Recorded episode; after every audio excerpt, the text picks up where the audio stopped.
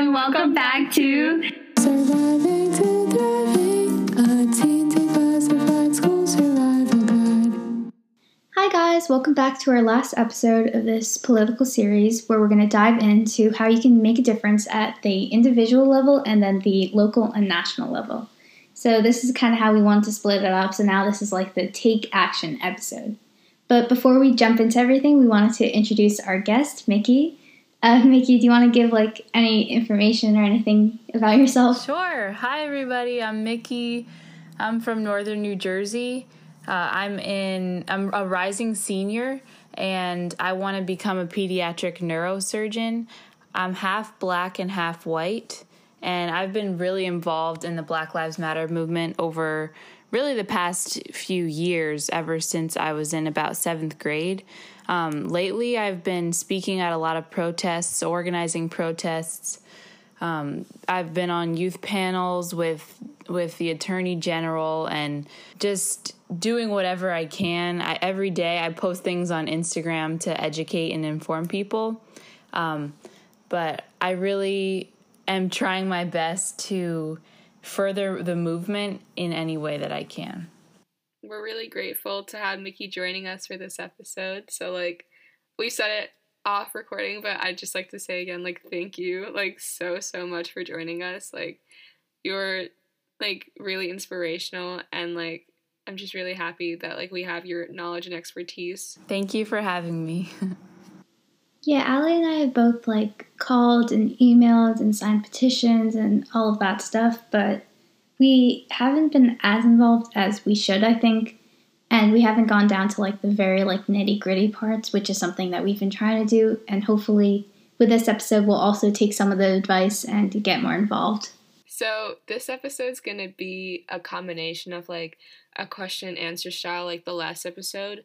But it's also going to be a more informative episode in the sense that, like, we're going to be focusing on, as you said, like, how to take action and, like, spread awareness and further educate yourself on Black Lives Matter, why it's important to take action.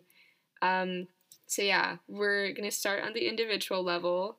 And both Priya and I thought, like, education is the first step usually, you know. I feel like, although it's hard to acknowledge, it's very ingrained in our society to be, like, inherently racist. Like, there's a lot of things that a lot of us are taught from a young age that we don't see it as racist at the time. But, like, as you grow up, you kind of learn that, like, our society is, like, inherently racist. Like, we have this notion of, like, pretty privilege and, like, white privilege. And trying to unlearn that is going to take, like, a lifetime. And it's important to start early so that, you know, you get out of the mindset and, like, kind of train yourself to, like, backpedal on the racist notions that you learned in your early ages. So, yeah, like, we decided to kind of compile a lot of the resources we found on Instagram and also through some of our readings, like, of different, like, books, films, podcasts that were really educational. And we're going to link that in our episode bio. Yeah, we did that just so you don't, like, sit here and listen to us regurgitate all of, like, the titles and everything. So we just want to compile that into a Google document, and we'll link it down below. And for Micki, our first question about, like, education is, how helpful do you think education is? And, like, where do you think is the best place to start? What I think is that education is the most important thing, especially for non-Black people, like during this time, because if you don't know what's going on, there's nothing you can do to help, right? If you're completely uneducated about something, like, you absolutely don't know where to start. So, I mean, like, I actually had an experience visiting my family recently, and, like, some of my family members didn't know that racism still exists. Mind you, they live in a rural town on the west coast of America, but it's just, it really, like, it blew my mind that there's still people who don't really understand that racism exists. So I tried to educate them and, like, give them things to read and to learn, but, like, coming from a point of just not knowing, there's still so many people out there who don't understand because they're not surrounded by a lot of diversity.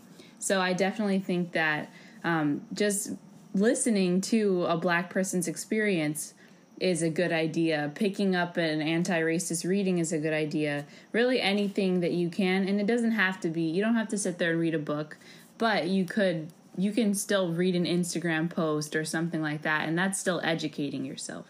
Yeah, I think that makes personally sense. I knew people were racist out there, but I didn't realize it was systemic until I started reading up things, and that was something that I wouldn't have known until June this year. Unless I had that education.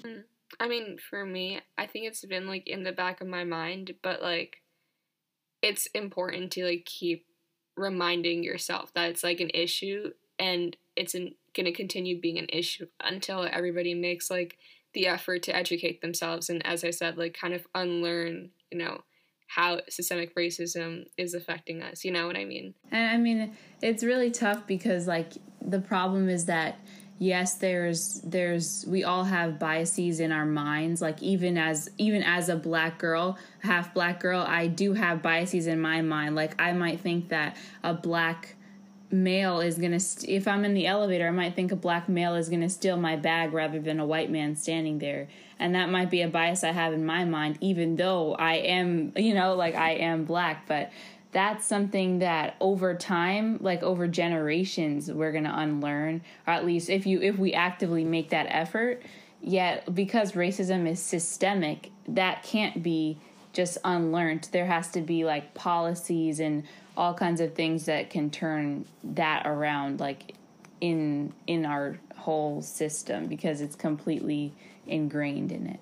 Yeah, I remember last episode, me and Priya were talking with Kayla, and we were talking about how at our school, we, both Priya and I were friends with, a very certain bubble, and we're not really exposed to the people who are, very openly racist. So, after hearing experiences of people talking about how, people would openly say, the N-word in the hallway, or, do the Nazi salute whilst you're walking by, we were, very horrified, because you don't really, see the you know what I mean? You don't acknowledge that person is, doing those things, when you're seeing them, because you don't know. So you're kind of just oh, my classmate. But then, when you hear these experiences, it's yeah, it's pretty bad. So, yeah, our school definitely doesn't do enough to, to make those people feel that's not okay, I definitely don't feel our school has made much of an effort to say that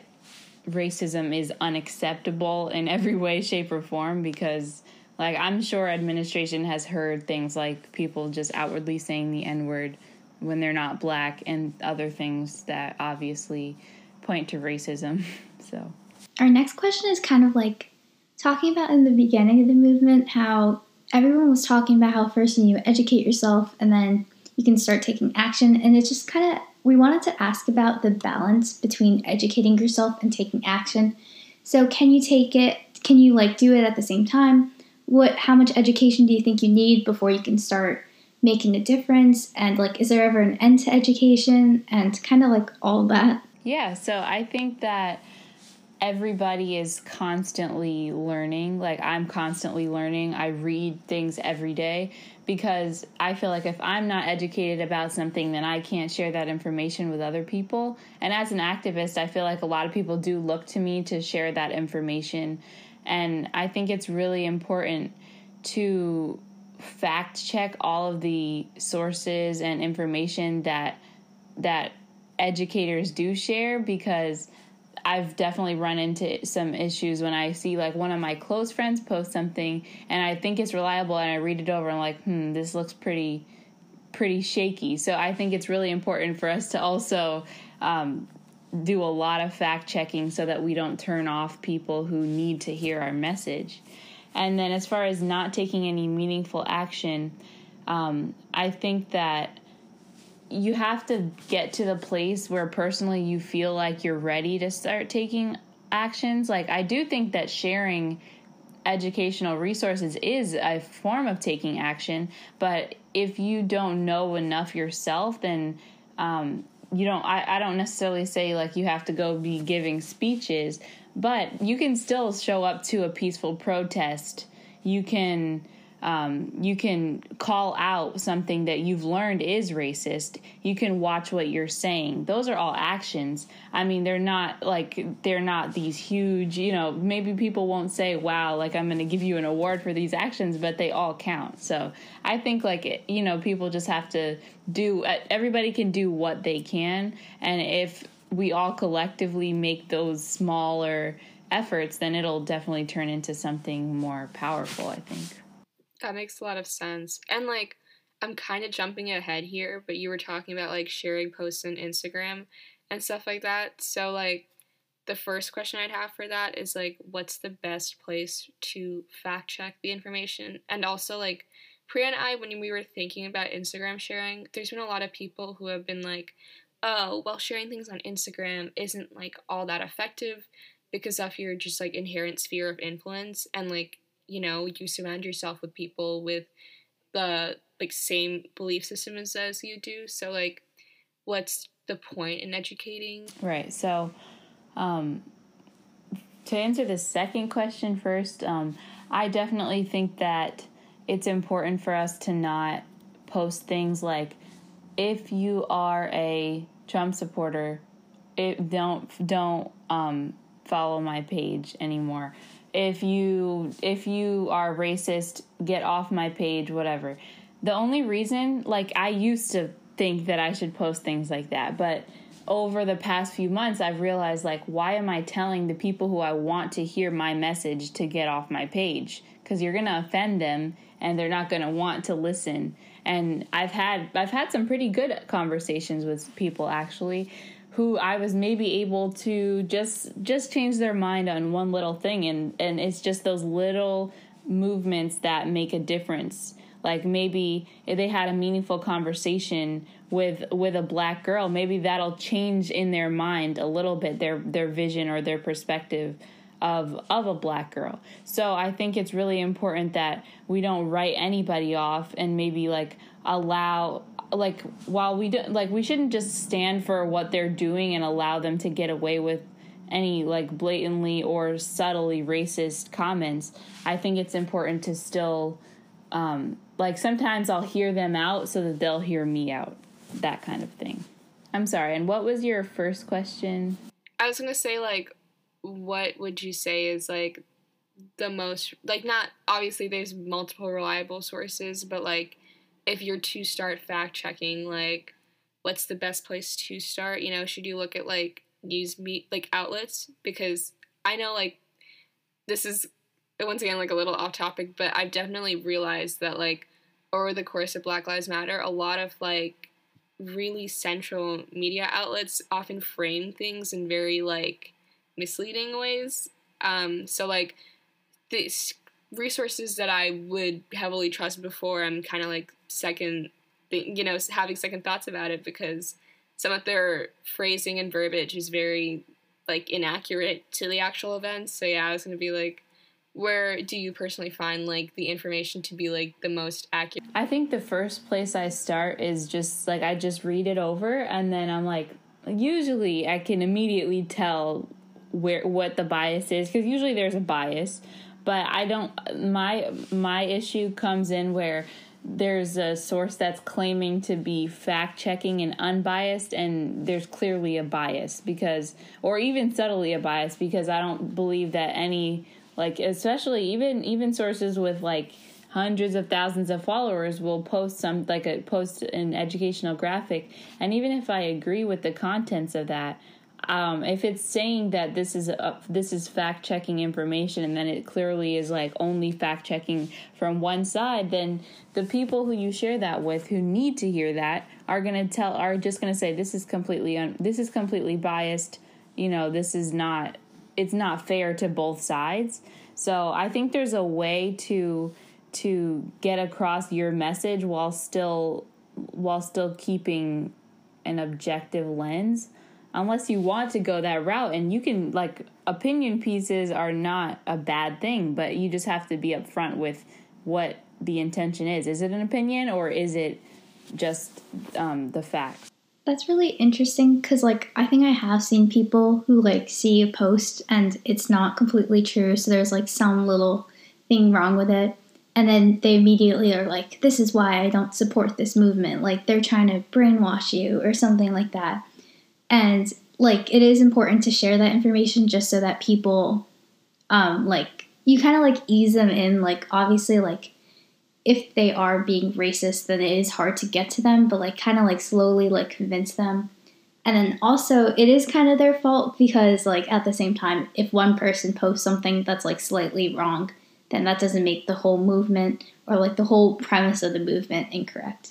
I think that was a little off track, actually. But, like, on that note, I definitely agree. Like, I think a lot of people forget that, like, Black Lives Matter isn't, like, a single person, you know, like, giving everybody the information. It's kind of like a whole group of people who acknowledge the fact that there's, like, issues in our system, you know, whether that be our legal, our, like presidential system. Like, there's just issues everywhere, and all because one isolated incident of, like, a person spreading, like, misinformation, it doesn't discredit the whole movement. That doesn't even make sense. Yeah, I feel, like, pretty firmly with my political beliefs, but at the same time, I think I have noticed, like, when someone from the opposing side will post something and it is incorrect, I think my mind will also go to, like, oh, this is why I don't support this movement. Yes. So I also do that. And, like, I don't think my political beliefs are, like, wrong necessarily, but, like, I think I understand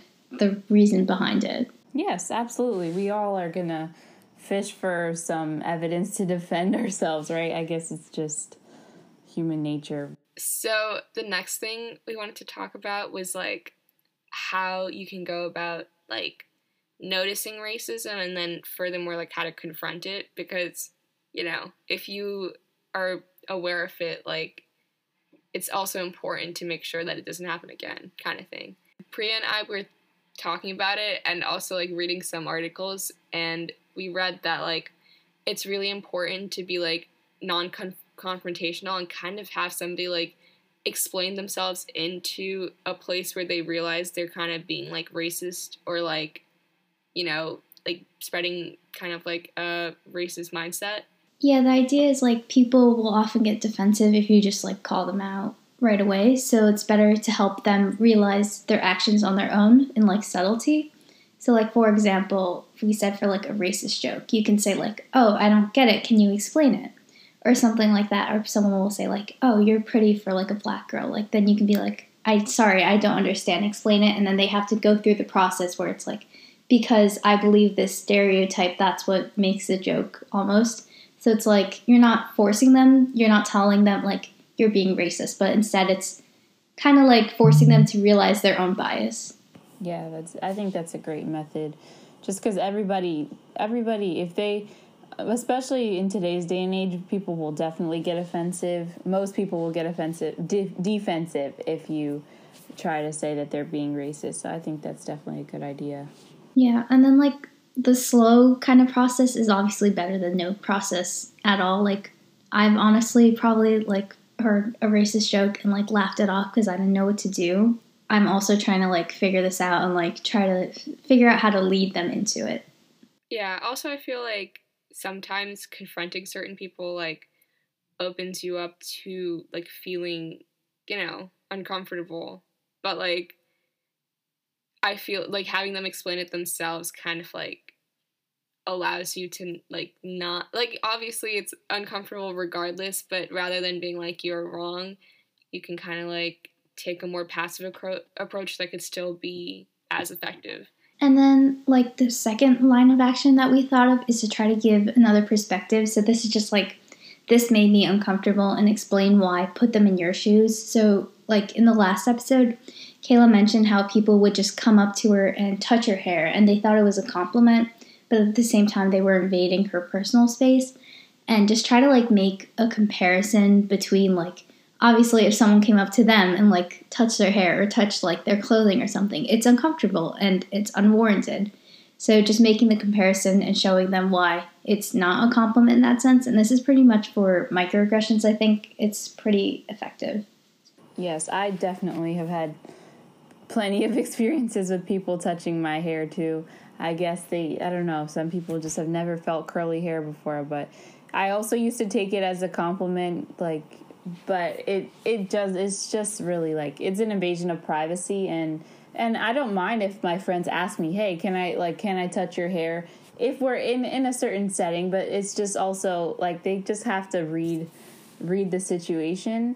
But I also one time I was in the mall just walking and this this white guy, like, he was at a stand in the mall selling a blow dryer, and he, like, grabbed my ponytail and was like, oh, let me fix your hair. And it was in a ponytail curly, and he was, like, trying to straighten it. This was when I was, like, 9 years old or something.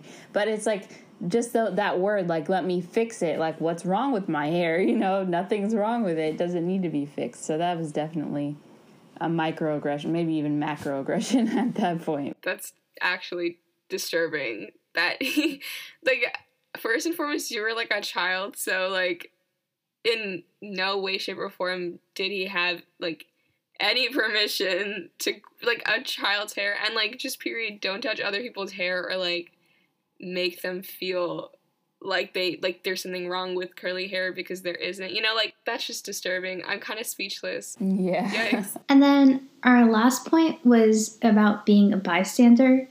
So this is something that we were a little unsure of, but the idea is that, like, you kind of need to assess the situation. So if the person who has experienced, like, the microaggression or racism feels comfortable, like, standing up for themselves, and if they're already taking the action, then there's not really a need for you to jump in and, like, put your own self into the situation.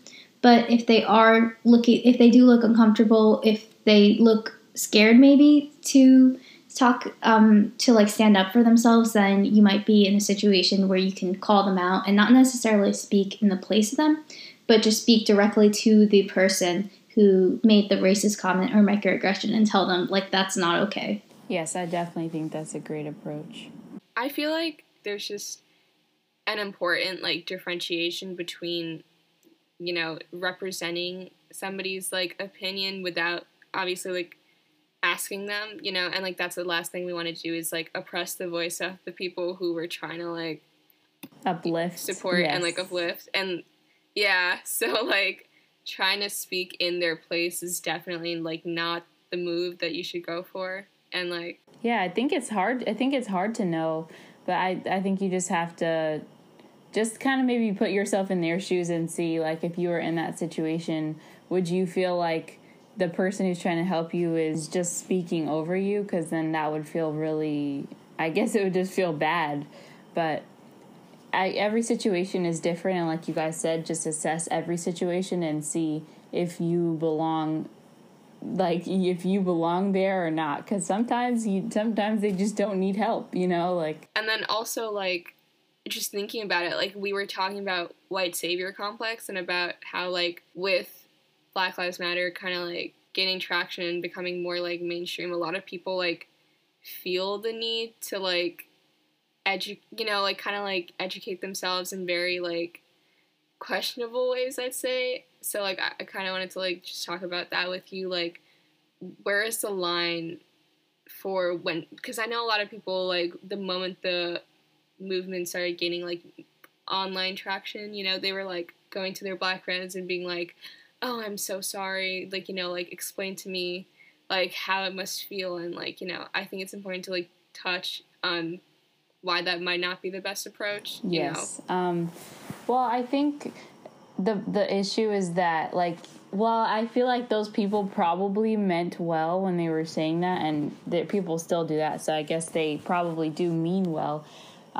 It's just, it's like, it's difficult, like, you have to put yourself in a Black person's shoes. Like, you see people like you getting shot in the street for absolutely no reason.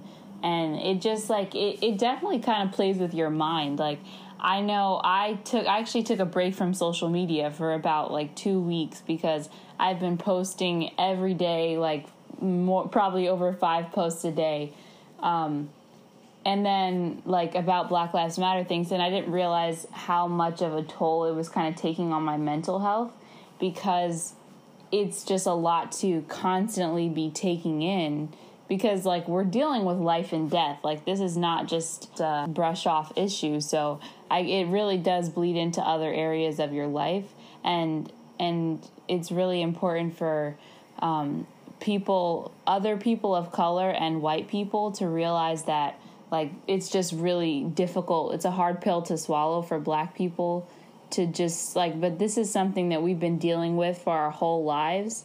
And, like, all of a sudden just coming up and asking us, oh, how do you feel? It's like, well, we've been dealing with this for our entire lives. So, you know, like...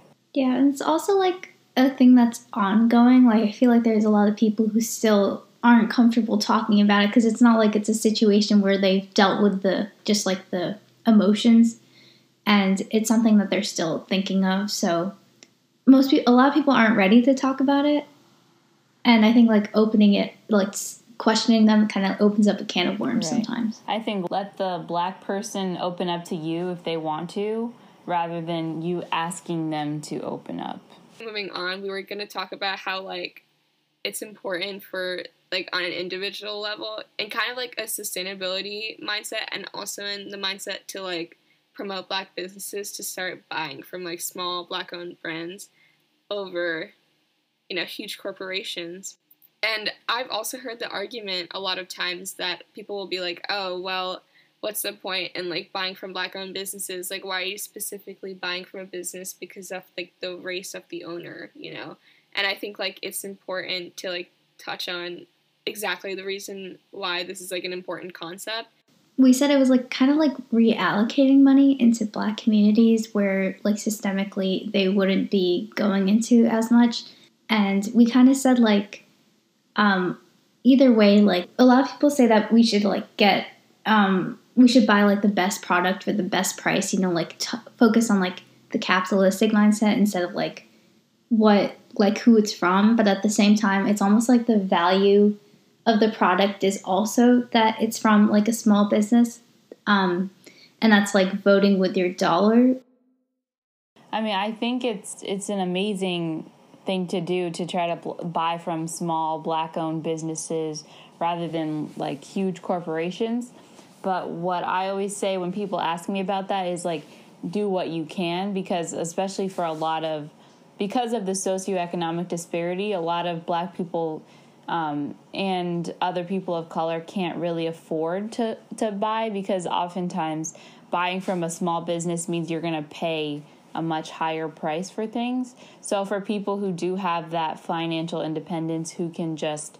they can afford to buy a $50 shirt every time they're going to buy new clothes. They can buy from a small Black-owned business, whereas, you know, people who can't really afford something like that, then I would encourage them to just do what they need to do, and, like, you don't feel guilty about it, because, I mean, that's a result of just being a Black person in America. It's a reality for a lot of Black people that, like, you know, the money, like, where is the money, right? Not in our communities very often. So yeah, first of all, we're going to link in the Google document again some of our favorite businesses, and we'll group them by affordability, because actually in our research we did find that since it is a small business, they do tend to be more expensive. So we'll try to figure out what budgets, like, we'll go from least to most expensive. But also, it's almost like the same mindset of buying sustainability and, like, fast fashion, where although you can spend, if you can, like, you can spend, like, $50 on 10 t-shirts or, like, one t-shirt. So if you do have, like, already a good, like, wardrobe per se, then you don't need the extra 10 t-shirts. You can instead invest in probably a higher quality version of the product that's a little bit more expensive, and also just try to, like, slowly integrate it into your budget. So that might just be buying, like, replacing your coffee with a small Black-owned business coffee brand. So just, like, a one small step that brings you closer to buying from small businesses. Definitely. Also, like, another point that I was going to, like, bring up is the fact that a lot of people can also, like, volunteer, you know, like, if you don't have direct money to, like, either, like, buy from Black-owned brands or also just donate to, like, bail funds and, like, Black Lives Matter. You can also just, like, join local organizations that work on, like, educating or, like, helping, like, minority and Black communities in their education, like, you know, the younger students. Or you can also, like, volunteer at, like, the, like, food banks in order to, like, just kind of, like, give back to those who are, you know, less advantaged. Yeah, exactly. Yeah, I think that you don't have to, not everyone has the resources to donate money, so donating time is just as valuable, if not more sometimes. So that's definitely something that people can do. Is there any, like, website that you'd, like, well, not, like, website, but, like, any kind of, like, avenues to finding local chapters and organizations for, like, racial equality? Yeah, definitely. I think, like, looking at other people's posts, because I think there's a lot of organizations that are, like, just actually getting started right now, and I think it's easier to make an impact when they are local. So there's all kinds of nonprofits that people are starting. So if you look on Instagram, there's you can look under hashtags. You can look under locations, and that's how you can start finding. I think right now social media is a really, really big avenue of educating, so that's definitely one way that you can find something to be a part of. I think that's really smart. I never thought about, like, using social media, like, the location tab. Yeah. The next section that we want to talk about, and this is our last for the individual part, which is spreading awareness. So this is, for one, initiating conversations with those in your family, and especially those who have differing opinions from you. So I know Micki touched upon this a little earlier, but it will take some time to get to them with information, but be patient and to, like, try to keep bringing it up in conversations casually and, like, giving them the resources that they need. I think that when you're trying to educate someone, just talking to them in a very, like, down-to-earth tone, and I guess not trying to just, like, tell them how it is, but kind of, like, listening and then speaking, and just make it a conversation, because obviously some people get defensive if they think that you're implying that they are being racist or something like that. And just to also, I mean, I know I usually am comfortable with sharing my personal experiences with racism. There's a lot of people who aren't. So I would say if you are comfortable with sharing your personal experience as a person of color, or if you aren't a person of color, if you've heard experiences, then you could also share those with someone you're talking to, because I think it's a lot easier to understand when you have a story to go along with it. I think the listening to them part is really interesting. I've never thought of that, because it's like, if you expect them to listen to you, then you must do the same for them. And I think in some way we've been doing that, because I've been trying to consume some, like, opposing side media to try to see, like, why people think that way and, like, how I can switch their mindset, because you can't really do that unless you understand, like, what they're thinking and how that differs from you. Yeah, I absolutely agree. I think that's really important to get your news from opposing sides, so that you can form an opinion that is yours and not just something that's fed to you. Yeah.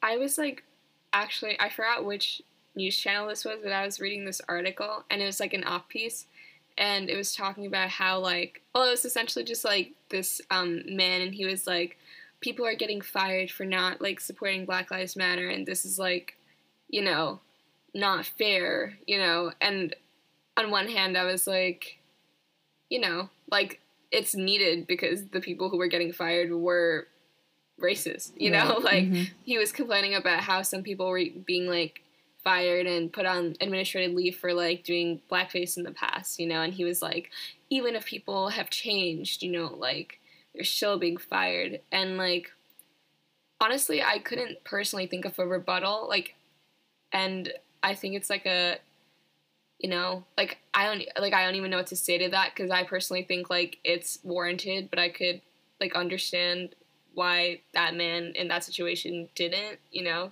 Yeah, it's just, like, learning about you know, like how other people think, you know, because people don't see some things like the same as you kind of thing. That's kind of off topic, but I feel like that's also just an interesting line between how to figure out how much people have changed. Like, obviously, like, people can change their opinion, and that's, like, obviously great. Like, if you were doing something bad in the past, now you realized it, then that's change, and you shouldn't be, like, punished for it. But, like, how do you know for sure that, like, they've changed their opinion? They're not just saying that or, like, defending themselves. Right, because they could always just be trying to protect their job or whatever it is, and they really still harbor those views.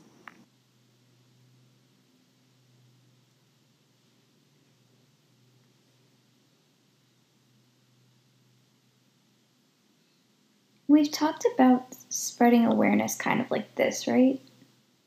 About, like, spheres of influence. So should we wanted to talk about, like, posting videos and stuff like that and criteria for posting information on social media. I think posting videos of black people being killed or being mistreated by the police definitely can open people's eyes to what's happening, but at the same time, it's really, like, it's sometimes kind of inconsiderate to post things like that, because it does have an effect on the mental health of a lot of black people. And I don't think that people mean badly when they post it. Obviously, they're trying to do something. But I think that it does normalize people to police brutality and just making it. And I'm a little conflicted with that as well, because I think we almost should normal. We should be by now used to seeing this happen, but there's a line between, like, us being used to it and us just not taking it seriously anymore. But I think if you are going to post a video, which at this point I don't recommend it, but if you are going to post a video of police brutality, then definitely put a trigger warning before the video, at least, so that people who are very sensitive to that don't have to watch it. Yeah. I think in, like, that's a good point, yeah. The case of posting videos, the cons definitely outweigh the pros, you know, because, like, as you said, like, a potential pro could be, like, you know, having people acknowledge and be like, this is something that happens in our society, but the cons are, like, you know, triggering somebody's, like, past trauma or, like, experiences. It could be, like, desensitizing somebody and, like, having it become something that people are almost, like, indifferent about. Also, like, being inconsiderate to the family, just, like, there's so much negative consequences to the potential pros that could happen from it. So yeah, there's so many other things that you can share to try to educate people or make them know that it's real, that's just really not necessary. That's actually a good lead into our criteria for posting information. We kind of, like, we were thinking about everything you can post on social media, and we're like, there has to be some kind of line. So just like Micki said before, we said obviously add a trigger warning when it's appropriate. So you can, if you're posting on, like, Instagram story or something, you can add a slide at the start saying that this is, like, the general idea of it, and then at the end be like, this is over, like, no worries anymore, like, the topic's over. And then we also said, as before, read the entire post or thread or whatever, and make sure you fact check it before posting. And then another thing we said was make sure that the information and, like, the post that you're looking at is taking the topic seriously and not just making light of, like, the topic, because these are very serious topics, and you don't want to just post, like, a joke about the situation. Even if it's bringing awareness per se, it's still something that we need to address in a serious manner. And then our last, like, criteria is that if you post about an issue, you want to try to post about action you can take.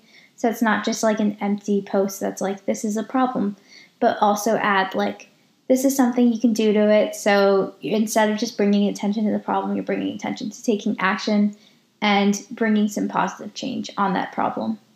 And then the last thing we wanted to talk about is, like, on an individual level, like, performative activism. Because I feel like often a time, like, some people aren't even able to, like, acknowledge they're being performative. You know, it's just kind of like a herd mindset in a set sense, you know, and, like, it's important to, like, distinguish the two. So yeah, I was gonna like ask you, Micki, like how is it important to distinguish like performative activism from like actual activism? And like if you catch yourself like being performative, like how can you, you know, change your ways, you know, and like check yourself? Yeah, I think that we've definitely had a big issue with performative activism in this like recent wave of support for George Floyd, because a lot of people saw everybody hopping on, you know, like posting the black squares and things like that. And, you know, I debated whether or not to post a black square, and I did, but then I deleted it because I was like, this is doing absolutely nothing for, you know, for the cause. Like if you're, I think one way to distinguish between performative and meaningful activism is like, are you suggesting something that people can do to help? Like just posting a black square or posting a picture of George Floyd and putting rest in peace. What is that doing for, you know, for the movement? Absolutely nothing. But also, I think like time will tell. Like there's still people out there posting things, maybe not every day, some people every day, but like, you know, some, you can tell that they're being performative if they don't show continued support. And that doesn't have to be through only social media, but, you know, are they still going to protests? Are they still doing things like this podcast or, you know, things like that? Then I think that can help you distinguish between someone who's just being performative and someone who really means to help and further the movement. Hey guys, it's Editing Allie. First off, I'm a little bit sick right now, so sorry if my voice is like a little bit raspy. Our episode actually ran a lot longer than we thought it was going to be running, so we're going to be splitting this episode into two parts. So stay tuned for next week. We're going to be talking about like the local and national aspect of the movement, and yeah, thank you so much for listening.